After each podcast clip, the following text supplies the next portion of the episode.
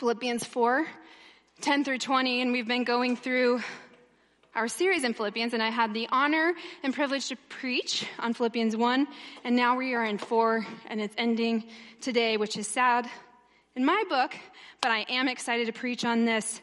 Verse 10. Here we go. I rejoiced in the, Lord, in the Lord greatly because once again you renewed your care for me. You were, in fact, concerned about me, but lacked the opportunity to show it. I don't say this out of need, for I have learned to be content in whatever circumstances I find myself. I know both how to make do with a little and how to make do with a lot. In any and all circumstances, I have learned the secret of being content, whether well fed or hungry, whether in abundance or in need. I am able to do all things through him who gives me strength. Still, you did well by partnering with me in my hardship. And you Philippians know that in the early days of the gospel, when I left Macedonia, no church shared with me in the matter of giving and receiving, except you alone. For even in Thessalonica, you sent gifts for my needs several times. Not that I seek the gift, but I seek the profit that is increasing to your account. But I have received everything in full and I have an abundance. I am fully supplied, having received from Epaphroditus what you provided a fragrant offering, an acceptable sacrifice pleasing to God. And my God will supply all your needs according to his riches in glory in Christ Jesus. Now to our God and Father be glory forever and ever. Amen. Father, you are so here. Lord, we praise you in this moment, God. We thank you for your word. We thank you for your spirit moving and that we can have fun. This is a fun thing and that we get to wrap up this series, Lord, in thankfulness and in gratitude. With a heart that's ready to receive all you have for us. So may you give us that deep breath that maybe some of us need right now. That your presence will fill this place, Lord. That you will soften our hearts to receive what you really do have for us, Lord. That we know that you have a double portion awaiting us. we love you, Lord, and we're thankful for all that you've done. In Jesus' powerful, powerful name we pray. Amen. Amen. You may be seated. Thank you for standing with me and reading the word. It is something that I do, I like to do at Arise. Um, I think it's very, it's just a posturing of appreciation of the word and just the power of the word when we stand um, when it is being read. And what we are coming to a conclusion is, is that Philippians is over. Last week during Thanksgiving, my dad had preached on um, the first part of Philippians 4, and I'm going into the 10 through 20, which we just read. And this is a posture of thanksgiving. Paul, if you don't know, Paul is in prison writing this to the Philippians. And the Philippians are a church that he loves dearly. And as we just read, it's because they're, one of the reasons is probably because they're the only church that is supporting him all the time. Aren't those the friends that you like the most? like, those friends that are supporting you all the time? And we have this idea of generosity and of gratitude as Paul is closing out this letter. And we, we know what generosity and generous looks like. I mean, I'm sure some of us had generous plates of food the last few days. Um, or if you're like me, you generously gave to retail stores. also, uh, I was out Black Friday shopping and I was with my sister Tori and I told her, I said, I'm not, I'm not going to be able to preach this Sunday. she said, why? It's like, because it's on contentment and generosity. And I'm around here buying all this stuff on Black Friday. And she said, Allie, no, what you have to do is go get your sermon illustrations and then you can actually work through it and apply it to people's lives. And I said, thank you. That's what sisters are for. But when we think of Black Friday, you know, Black Friday is an American thing. Although other countries have taken up on this, it's a Black Friday thing. It's the day after Thanksgiving where we give thanks for everything we have and then go buy all the things we don't have, right? and this culture, this culture of always needing more. We have this movement where we're just like, well, I need this. I'm thankful for that, but like that looks really nice and it's on sale, so I need to go get it. Need to. We use that verbiage. And now it's actually catching on to other countries, especially Canada and Mexico, because they are way too close to us, that our problems are going into them actually, Canada started a Don't Buy Anything Friday, so that's very Canadian of them. But there's a difference between happiness and joy, and that's what we were talking about. That happiness of having things around us. Happiness is stuff that's happening around us. What we can control, the things we have, our schedules. We try to do those things in such a way, the people in our lives, to make us happy. But joy is not about the happenings in the physical, it's about something that is in the spiritual. It is the eternal that's inside of us, eternity waiting for us, the joy that awaits for us. The joy that we are not citizens of this earth, we are citizens of heaven, as we spoke in Philippians 1. Todd Harper from C.S. Lewis Institute writes this If you're like me, you're probably thinking, I know that my happiness only comes from the Lord. So thank goodness I'm inoculated, which I had to look up means immune. Just so you, I'm not that smart. Okay, thank you, Siri. Um, so again, that false message against that false message from culture. I've yet to meet a well off Christian who believes a designer watch on his wrist will make him happy. But I've met more than one Christian with a designer watch. Madison Avenue doesn't care if we believe the message or not, only that we act on it. And it shouldn't surprise us that we do. The false message from our culture of more is not only insidious and subtle, but it's relentless. And this is not a message of guilt at all for the things that we have but it's finding contentment, and from that contentment, being people of generosity. Have you ever been watching TV? Well, now there's fast forward during commercials, but have you ever been watching TV and an infomercial comes on? And all of a sudden, you need something that you never knew you needed, right? You're really annoyed that it came on, then all of a sudden you're like, this is exactly what I will fix everything. Two seconds later, you're either calling in the old days or you're on online buying it. This is a Pilates stick that I have never once used, by the way. I don't even know how this works because I was like, but where's the connector? This is a weight. I don't even understand how this works. And as I, I, I, was thinking of this thought of more, I always want more infomercials, or, and I found the bottom of my piano joy, by the way, in Mill. They'll know what that means. To the payment of Alexandria Gentry, July 4th, 2010. Eight years, and I have never used that thing, and I still own it. Talk about a culture of more. I'm not, this is not about you, like, I mean, I don't even know what this does. It, actually, maybe I should go through my stuff more often. Uh, but you're not alone in this. This is something that I struggle with too. So we, as we approach this conversation, please know that I am literally the week of still trying to figure out this process. So I'm here with you in this. And Paul, in verses 10 through 13, as we read it again, he's talking about contentment. Contentment and this culture of more are in direct opposition of each other. The enemy doesn't want us to be content with what we already have. He wants us always seeking more, thinking that we can find happiness in something else.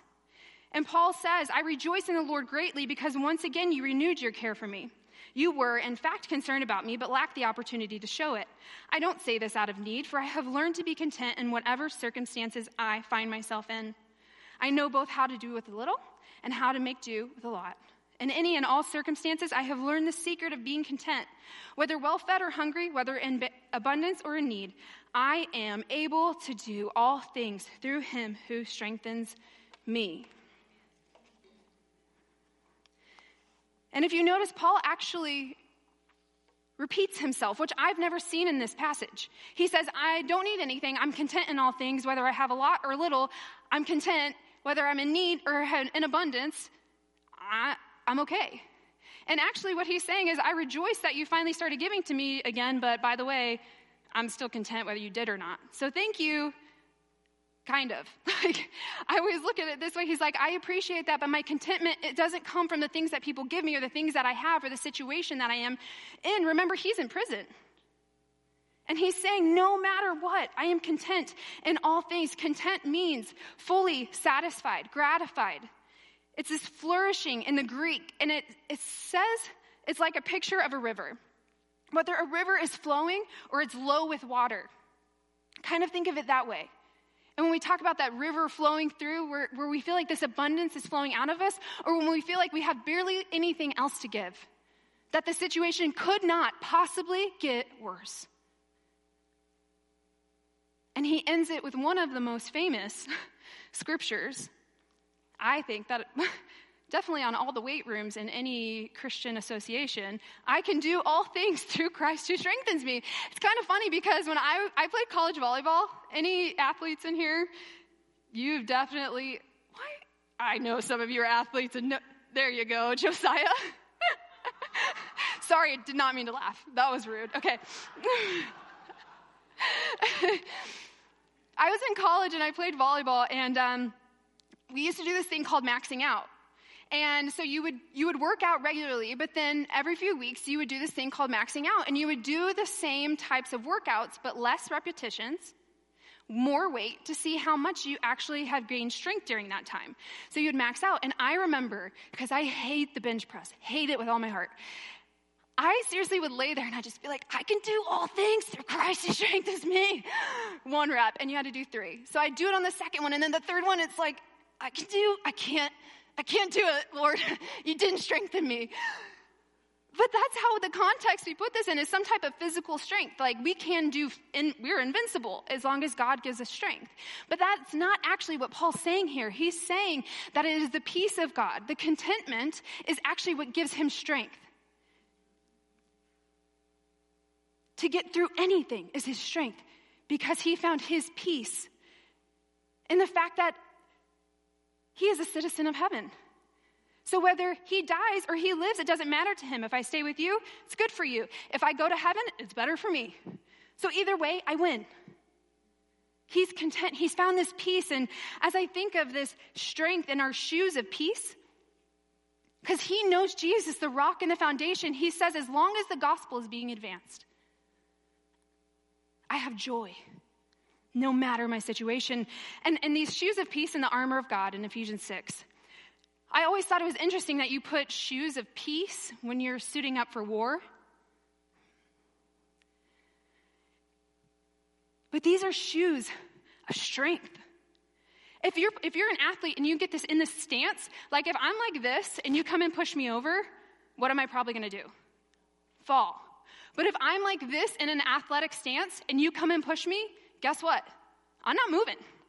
If I have my feet properly footed and I have the right shoes on and I'm dug into the ground like this and you come and push me, I might move, but I'm not falling back.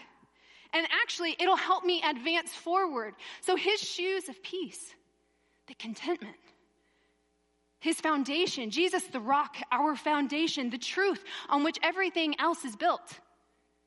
That's what he's standing on. Every other ground is sinking sand. It's not just a cheesy saying, I have lived it and it is true. This is truth that Paul is showing us. And there's no coincidence that right above it it says, Do not be anxious about anything. The peace that will surpass all understanding. And then he talks about contentment and then he moves into giving. Jesus does it himself in Matthew 6 whenever he talks about do not worry about anything, but in everything. But right before that, he says, where your heart is, where your treasure is, there your heart will be also. You cannot serve both God and money. You cannot have two masters. That's verse 24. Verse 25 do not worry about anything. There's a correlation there. Don't worry about the happenings around you because if your focus is on God, or Paul's saying if your focus is on Jesus, then you don't have to worry. You don't have to be anxious about anything. You can find this contentment that our world desperately needs. I am a person who struggles with anxiety. And in those moments, I have to think, what am I focusing on? What am I making my priority? Why don't I have peace? And you know, it's okay to talk about money. Jesus talks about this outside of mentioning the kingdom of God, he talks about money more than any other subject. About half of his parables not only mention money, but allude to money, if not one or the other. I don't know why we can't just talk about this.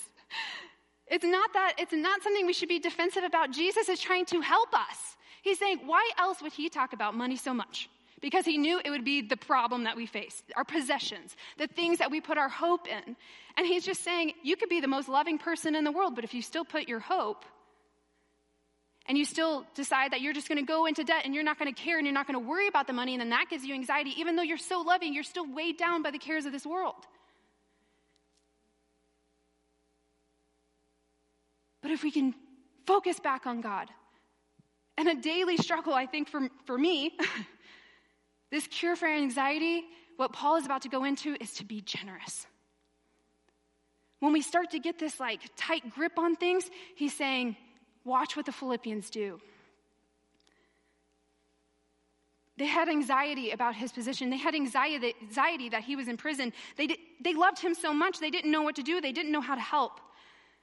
And so he's writing to them, and he reads and uh, writes in verse 14 through 16 Still, you did well by partnering with me in my hardship.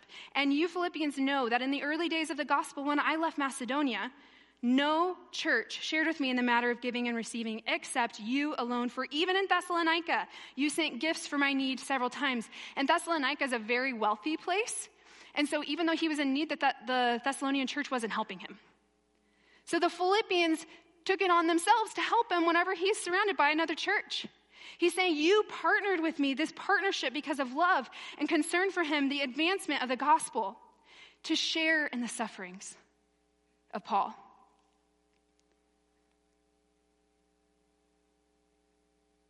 From the very beginning, this is about 12 years later from when Paul met them first in Philippi. So this letter's 12 years later from when he first started this gospel. And he goes and he meets this woman named Lydia, who is down by the river praying because there weren't enough men, Jewish men, to have a synagogue. You had to have 10 men, Jewish men, in a town to create a synagogue. There weren't 10 men. So the women were down by the rivers praying. And Paul was out looking for a place to worship. And so he heard about the women praying and he went and he found Lydia. He spoke to Lydia. He gave her this gospel of Jesus, and she said, I believe. Whatever it is, I believe. She ran back to her house, told everybody in her household, and then told them to come and stay with them. They got thrown in prison. Long story short, they started singing. Earthquake happened. Well, bam, they got released. Jailer is now a Christian as well. They go back to Lydia's house and they send them back to her house because of her generosity and her hospitality. That's the person, the first place that started the first church in Europe is Lydia in Acts 16, the Philippian church, the first church in Europe. And actually, out of their generosity and their hospitality, what's the continent that's the most Christian out of all of them until the Americas came along? It was the European continent out of a heart of generosity and a heart of hospitality. They saw their leaders, moms and dads, business owners, ministry leaders. Your people see you, and if you sow seeds of generosity and you sow seeds of hospitality, it will prove true. They will see how it works and they'll keep on doing it 12 years later. Even though they were impoverished, they never stopped giving to Paul. And in 2 Corinthians 8, I think that this is something too that he says, You're partnering me, with me in the ministry. It's a privilege to partner with the people who are out on the field. So everything that Paul is doing, wrong one, a little bit later. Everything that Paul is doing, he's saying, if you share with me in the ministry, you actually reap the things that I'm doing here. So when we give to ministries, when we give to the leaders, when we give to our churches, you're actually reaping all the things that we're doing everywhere. Whether you see it right now or you don't see it until you get to heaven. You actually reap and you're actually privileged to be in the ministry.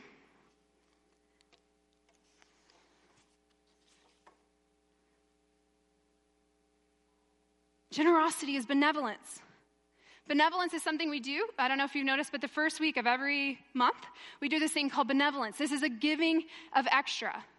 So, giving within Scripture, 10% of your giving it's supposed to go to your place of worship. This is the scriptural, this is giving. Now, the generosity part is above and beyond. The benevolent, the giving of. And actually, that benevolence is what helps other people in this room, their electric bills, their water bills, groceries. That's what that we pull that from. We have no other place unless you guys give benevolence. And that's the Acts 4 church when we do that. Is an example of church members taking care of each other. The generosity. We don't have to feel guilty about all the things we have or feel like we're not enough because we don't have as much as somebody else. But we're supposed to come together. As Paul says in 2 Corinthians 2, 12 through 15. And I want to read this to you, 8, sorry, 12 through 15, because it is so important. There we go. If the eagerness is there, the gift is acceptable according to what person has, not according to what he does not have. It is not that there should be relief for others and hardship for you, but it is the question of equality. It, at the present time, your surplus is available for their needs, so that their abundance may be in turn meet your need, in order that you may be that there may be equality, as it is written, the person who had much did not have too much, and the person who had little did not have too little. So we're not talking about giving to the point that you're impoverished okay? I don't i don't i'm not trying to say this but we've got to understand that we are called to be people of generosity. Giving till it becomes a lifestyle. Generosity is sacrifice. Sacrifice is suffering. Because we have to self-denial of the things that we want for the good of other people. Advent project we have coming up there's opportunities to give your time your talent and your treasure you can go serve, you can give. I'm also the Mercy Project coordinator, so this is my plug.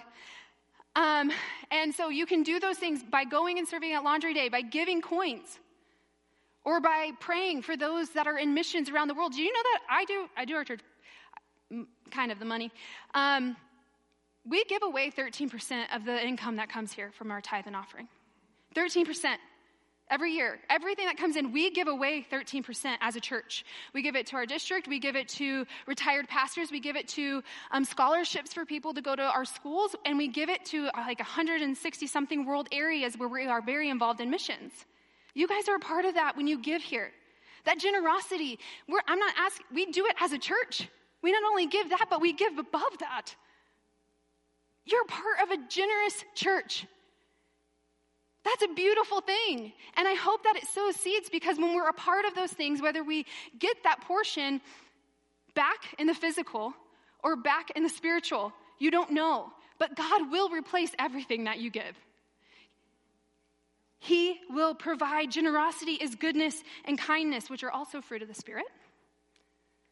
This should be a way of life for people who follow Christ. Our God will provide. Paul says in 17, 19, not that I seek the gift, but I seek the profit that is increasing to your account. But I have received everything in full and have an abundance. I'm fully supplied, having received from Epaphroditus, woo, what you provided, a fragrant offering, an acceptable sacrifice pleasing to God, and my God will supply all your needs according to his riches in Christ Jesus. Now, finally, we got to my favorite verse in here. Okay, so I was reading this passage. All right, calm down. All right, I was reading this passage, and usually it's like, I can do all things through Christ who strengthens me, and that's what you would preach on out of this. I already kind of did that because I felt bad leaving it out. But oh my goodness, not that I seek the gift, but I seek the profit that is increasing to your account. I, I don't I'm not asking you to give something to me. I'm saying, guess what? You're about to get something even bigger. How fun is that? That when we ask and we talk about money or giving in the church, it's not about us. It's about, guess what? You're giving, but you're also going to receive so much more. So much more. That's exciting to me because it takes all the pressure off of us. Because guess what? You receive the gift if you give. It's not me although I might be a bystander of that, and I am, and I'm thankful for that. But you receive the gift. In Matthew 25, there's a parable of the talents.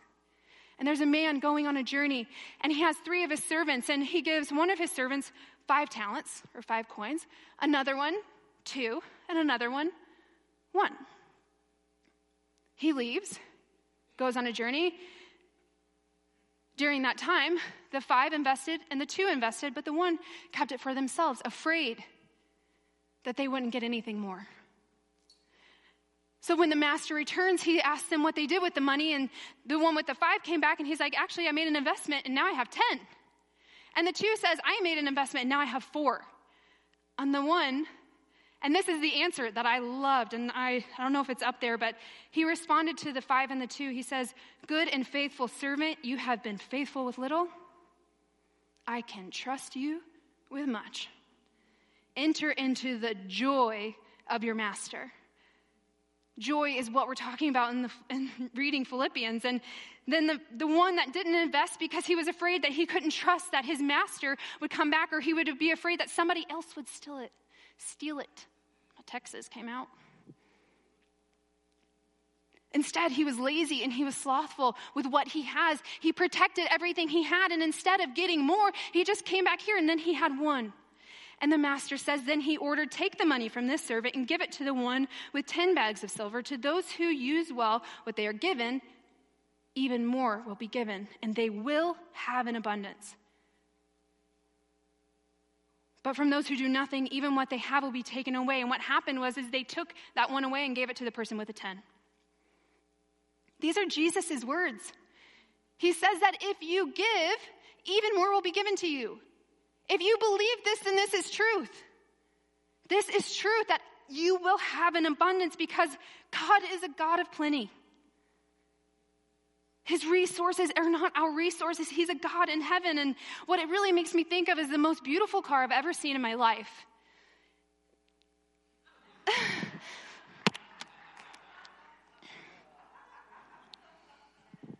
it's my baby. I think of this car, and yes, I, guys, I've had this car for 10 years now, maybe a little bit more.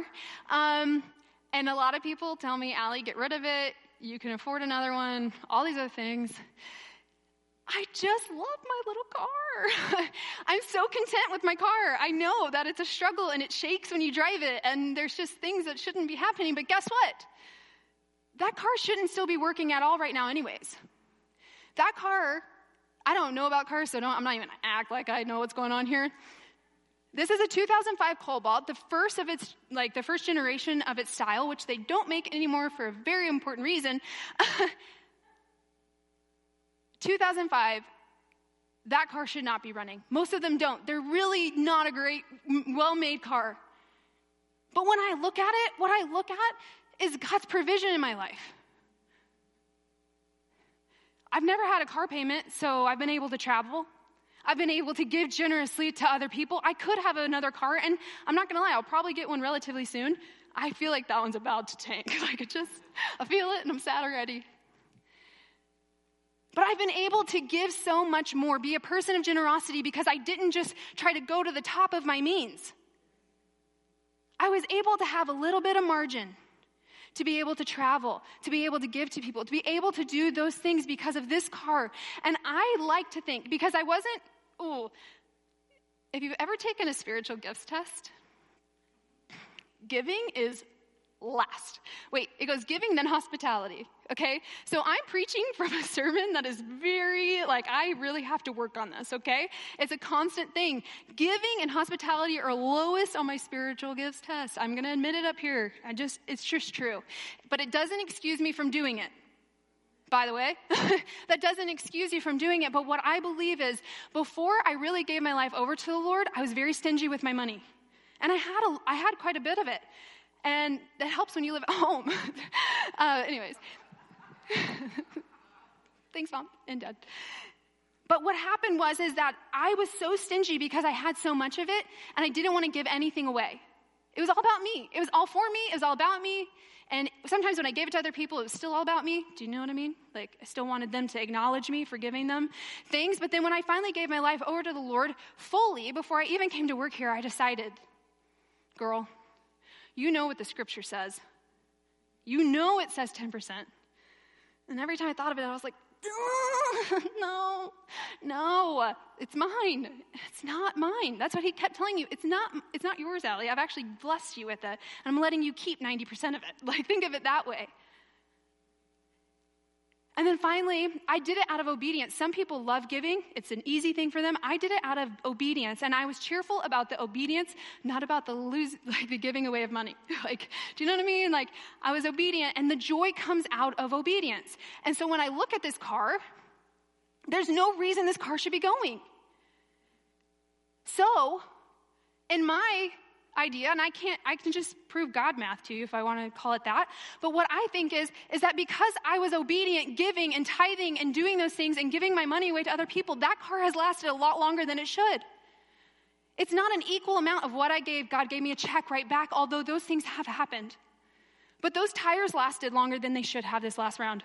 Like two years, probably. like, I don't know. It's dangerous. Really dangerous. I'm sorry for everyone if I drove past you. He gives back. As with the talents, the five and the two, they got a double portion back for investing what they had.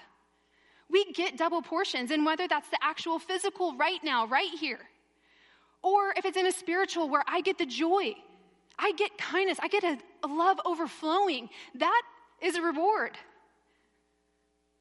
They even say that with mission trips. If you go on a mission trip, you usually leave more impacted than the people you went to serve.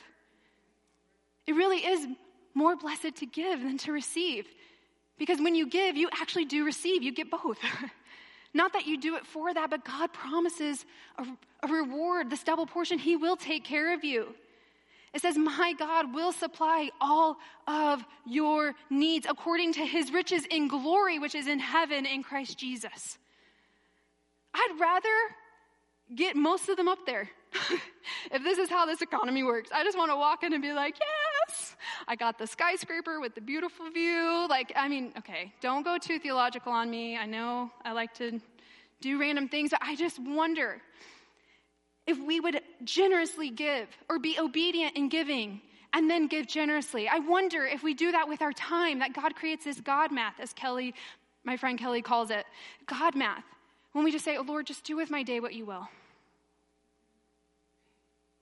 all of a sudden you're able to get so much done and then you're not worried about the things you didn't get done because you can do them tomorrow. Do not worry about tomorrow. He will supply, and then you get this peace, this contentment, and a joy in your day instead of worrying about all the things you haven't done and enjoying the things that you get to do. Generosity requires sacrifice, the giving up. And last month I preached on suffering, and a lot of people talk to me after. They're like, I understand the church the Christian church worldwide suffering. Like I get that, but I don't deal with that. So then how am I supposed to? In Philippians 1:30 it talks about we have the privilege of believing in Christ and the, the privilege of suffering for him. The privilege of suffering for him. That's like an opt in. That's not just the world happening around us and causing us to suffer. That's saying we have a privilege of suffering for him. And I'm wondering if this is the thing in our culture, this generosity, because we have this culture of more bombarding us all the time, that this is the key where we can lay our self denial. Yes, we could have that, but maybe we don't need the best one. Maybe we could have a good one and then do something else with our, our money. Maybe we don't fill up our schedules all of the time. I am preaching to myself right now, okay? I went to the doctor this week because I had no other option because I haven't been taking care of myself. Like I was forced to go to the doctor, and then I went to the doctor, walked out of there, $350 bill, and I'm just like, guess I should take care of myself on the front end so then I don't have to pay this money. And then, oddly enough, I'm in that little car that rest of that day, and I'm driving around, and I, I was going down Highland, uh, or 20th Street to Highland, and I see this man. And already all day I've just been freaking out about the $350. I'm like, really, Lord? Like, if I could just change that and take care of myself, I don't have $350. In reality, I, I do, I just didn't want to give it. You know, like, it hurt, but it's not like I was, I was being more dramatic than I should have been. And I've just been wrestling with it all day, like, oh, what am I going to do without that money? What am I going to do? I could have done that. I could have gone to Europe. Like, I know how to find travel deals if you never need somebody. I see everything in plane tickets. also, probably points to my commitment issues, but whatever. As I walked down the street, or I was driving down the street, I look over and this man was beaten up. And not that you give to everyone that's on the street, but I always ask the Lord to stir in me something if it's somebody I should respond to. So I, I looked at him and I literally just like, no. And it really is a telltale whenever like tears start welling up. and I was like, Lord, I just gave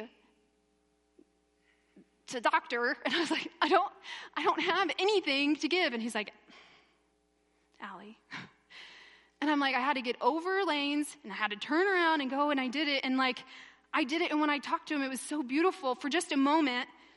But then right after I gave it to him, I was like, oh, the $350, and now I could have used that. And he just, he's like, Allie, it is not yours. Look at this car. I was like, oh, okay, you do provide. You continually provide for me. If I would just release it because it's not mine in that anxious state, and I'm not saying this for any accolades on my end, it actually shows that I was not really, I was a struggle, but I was, I knew I was preaching this, so that helps. Make sure that I live it out. It's not about the accolades. What it is, is that when I got anxious about the money issue, I got held on tight to this money. And God said, Give some of it away. And I was like, No, no. But then when I said yes to Him, and I realized none of it is mine in the first place. And if I give, He will provide for me for all of my needs. But guess what? In the meantime, I was provision for someone else. And we can't control how everyone else uses that money. So what I do is I pray that the Lord blesses it, that He knows my heart in the giving, and that He takes it out however He can because I can't control that. May they be blessed. And I try to speak Jesus' name with them. and I just pray that the Lord takes it and I keep moving on because what He had me do is release the one thing I did not want to give up. I was so anxious about money, and He's like, give the money away, a way less portion of it. And I realized in that moment, I'm not of this world, anyways. My inheritance isn't here. It doesn't matter if I have that car or that house or whatever that is because I can be content in all things. And He will provide. When we talk about, I have that first song, it says, I know these things because they've been proven true. And I'm telling you this because it's been proven true. And if the band will come up. So, what's the point? And I asked God this, uh, not in a rude way. what's the point? As I'm studying for, for preaches, a lot of times I just ask Him, God, what's the main thing that you want me to know and for me to share? And I literally was sitting at my kitchen table and I said, I, literally, I said those words out loud God, what is the point? And right here next to Philippians 20, I had at some point written 2 Corinthians 9, 6 through 9. And all of a sudden I look down and I'm like, what does that say? This is what it says. Hey, baby. nope. Good try, though. 2 Corinthians 9. The point is this. Like, what? I, this is, I'm just pointing off to this too. When you pray specifically, Oh, God comes through. And when He does and He answers you in the exact verbiage you just asked Him in, you're just like, okay, you're real. Like, I know it, but like, I just felt it. You know what I'm saying? The point is this the person who sows sparingly will also reap sparingly, and the person who sows generously will also reap generously. Each person should do it as he's decided in his heart, not reluctantly or out of compulsion, since God loves a cheerful giver. And God is able to make every grace overflow to you so that every way, always, having everything you need, you may excel in every good work. Do you see all those every, all, everything you need all the time? Any and all circumstances. And the any and the small and the all, the sum of everything. This is scripture. We can believe this. If you believe the word, you know that He will come true. He will follow through. He will come through in everything every grace overflowing to you. Our God is a generous God. He's not asking us to do anything that He Himself has not done. God the Father is generous. He generously gave up His only Son. May it not lose weight on us. He created this beautiful world so generously and beautifully for us to enjoy. He loves us so much that he gave his son to be born in a manger, to take on the lowly life of a servant so that he could grow up and, and take on the form of a man and die on a cross. God generously gave so much. The Prince of Heaven, he sent down because he generously loves you and I so much that he was willing to give up because he knew he would get a way bigger portion in return. He knew that He would have us for eternity if He would sacrifice. And then God the Son, Jesus, He had to opt in on this thing too. the willingness of Jesus, who had everything abounding in heaven, opted to be inserted as a babe in a manger.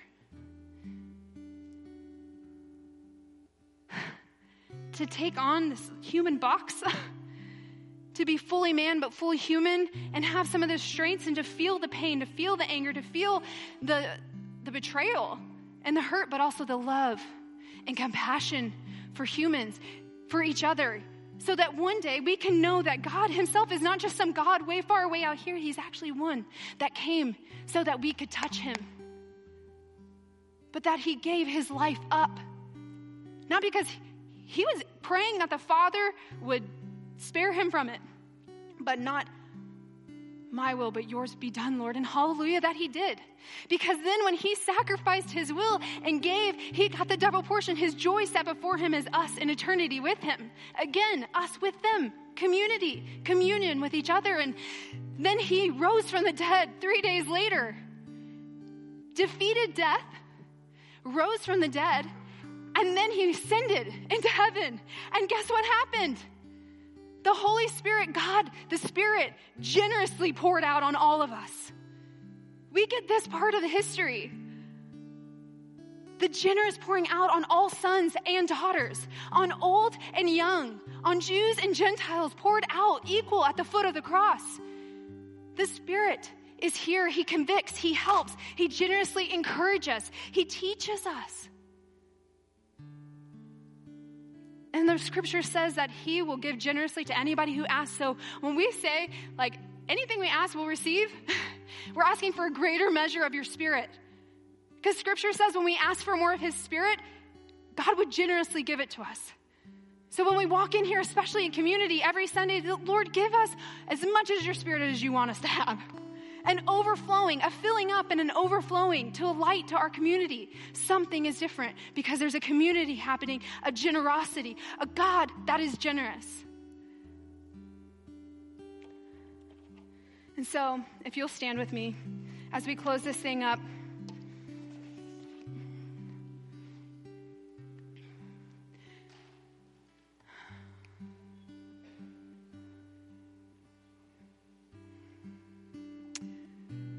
You know, Paul first talks about this contentment, this peace that surpasses all understanding, and then he talks about the generosity and partnership. And then he talks about the generosity of a God who provides provision, more than we could ask or imagine, all that we need. And so, this peace, partnership, and provision Maybe you find yourself in need of confessing the things that you've been holding on to, or you're having this anxiety about stuff, especially this time of the year when it should be so fun, but everything, it's like, I don't have enough money, I don't have enough time, how do I do all this? I don't really want to go to that person's house because Lord knows I don't have enough patience. All of those things that we hold tightly to right now, maybe we need to confess them and ask them. Whenever I get anxiety because I'm thinking about myself too much, um, I'm giving away something here, but I do like, if you need prayer on my Instagram, I don't, okay, going millennial on everyone, sorry.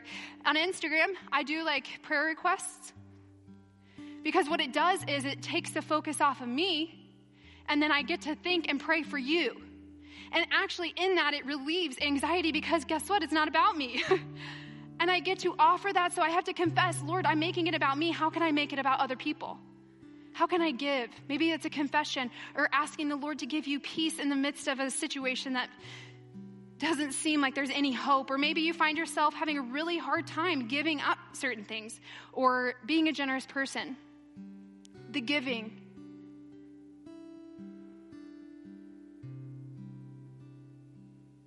I would just say, just try it. Try it and ask the Lord to come through for you and show you how He came through. Or maybe ask Him to show, hey, how did you come through before? I did that that one time. How did you do it? And maybe He'll reveal it to you, maybe not. But when we start praying and asking specifically, He loves to show you He's listening from experience. He loves this. And maybe you need to ask Him to pour out generously, to ask Him in that specific, to say, Lord, I want you to provide for all of my needs so that I can give to other people. That provision, to trust in Him and Him alone, that control that He alone has. But He has everything in heaven.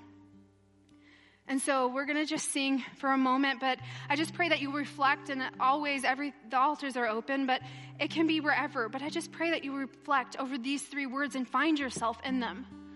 And what is the thing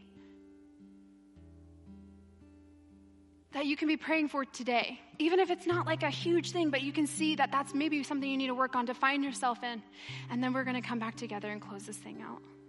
Dear Heavenly Father, I just thank you during this time as we move into worship and response and prayer. Prayer is so important that, that this is actually what Philippians says do not be anxious about anything, but in prayer and petition with thanksgiving, present them to you, Lord. And so I present these things to you. I present these things that people are going through back to you, Lord God that we lay them, lay them down at your feet, that we humble ourselves as we enter into this time of Advent and of Thanksgiving, Lord God, that we remember that it's not about us, it's because you already generously gave to us that we can be in partnership with other people and with you. May we trust in your provision, Lord, and may we seek all that you have for us in Jesus' name. Amen. It's all His. All the glory, all the power, forever and ever. Amen. That's what we get to be a part of. This is fun. I know I get a little crazy and I talk fast and I talk loud, but it's because I believe this with everything that I am. I've lived it the other way. That did not work out for me. I lived it this way and there is joy in abundance. Joy in abundance to give to other people and that God gives to me. And it's just the economy that He works in. It's a beautiful thing. It's exciting. Enter into it. I pray that you enter into it during this time, especially during Christmas. Remember the things that He sacrificed generously to come and to be born in a manger for us. This thrill of hope that we have because He came and He gave His life for us. There is joy and generosity because He provides all of our needs. There's joy and generosity because we actually get to help and provide for other people's needs. There's joy and generosity because you will receive a double portion at some point or the other. There's joy in that because it's eternal. And there's joy and generosity because obedience will always lead you to joy. Always. Always. Always. always will lead you to joy every single time. There's joy and generosity because this is God's heart for you. To be a generous people, a good steward. May we remember that we are not citizens of this world, but of the next. what a beautiful picture. The joy and generosity. So we are going to sing our way out of here with that new song. Um, you're welcome to stay. You're welcome to party with us. Um, but just know that this is exciting. This is the gospel, the good news, the hope of the world that we get to go and tell other people about. What a privilege. What a privilege. So I pray now to our God and Father be glory forever and ever. Amen and amen. Go and have an uncommon week in Jesus' name. I love you guys. Or stay and party.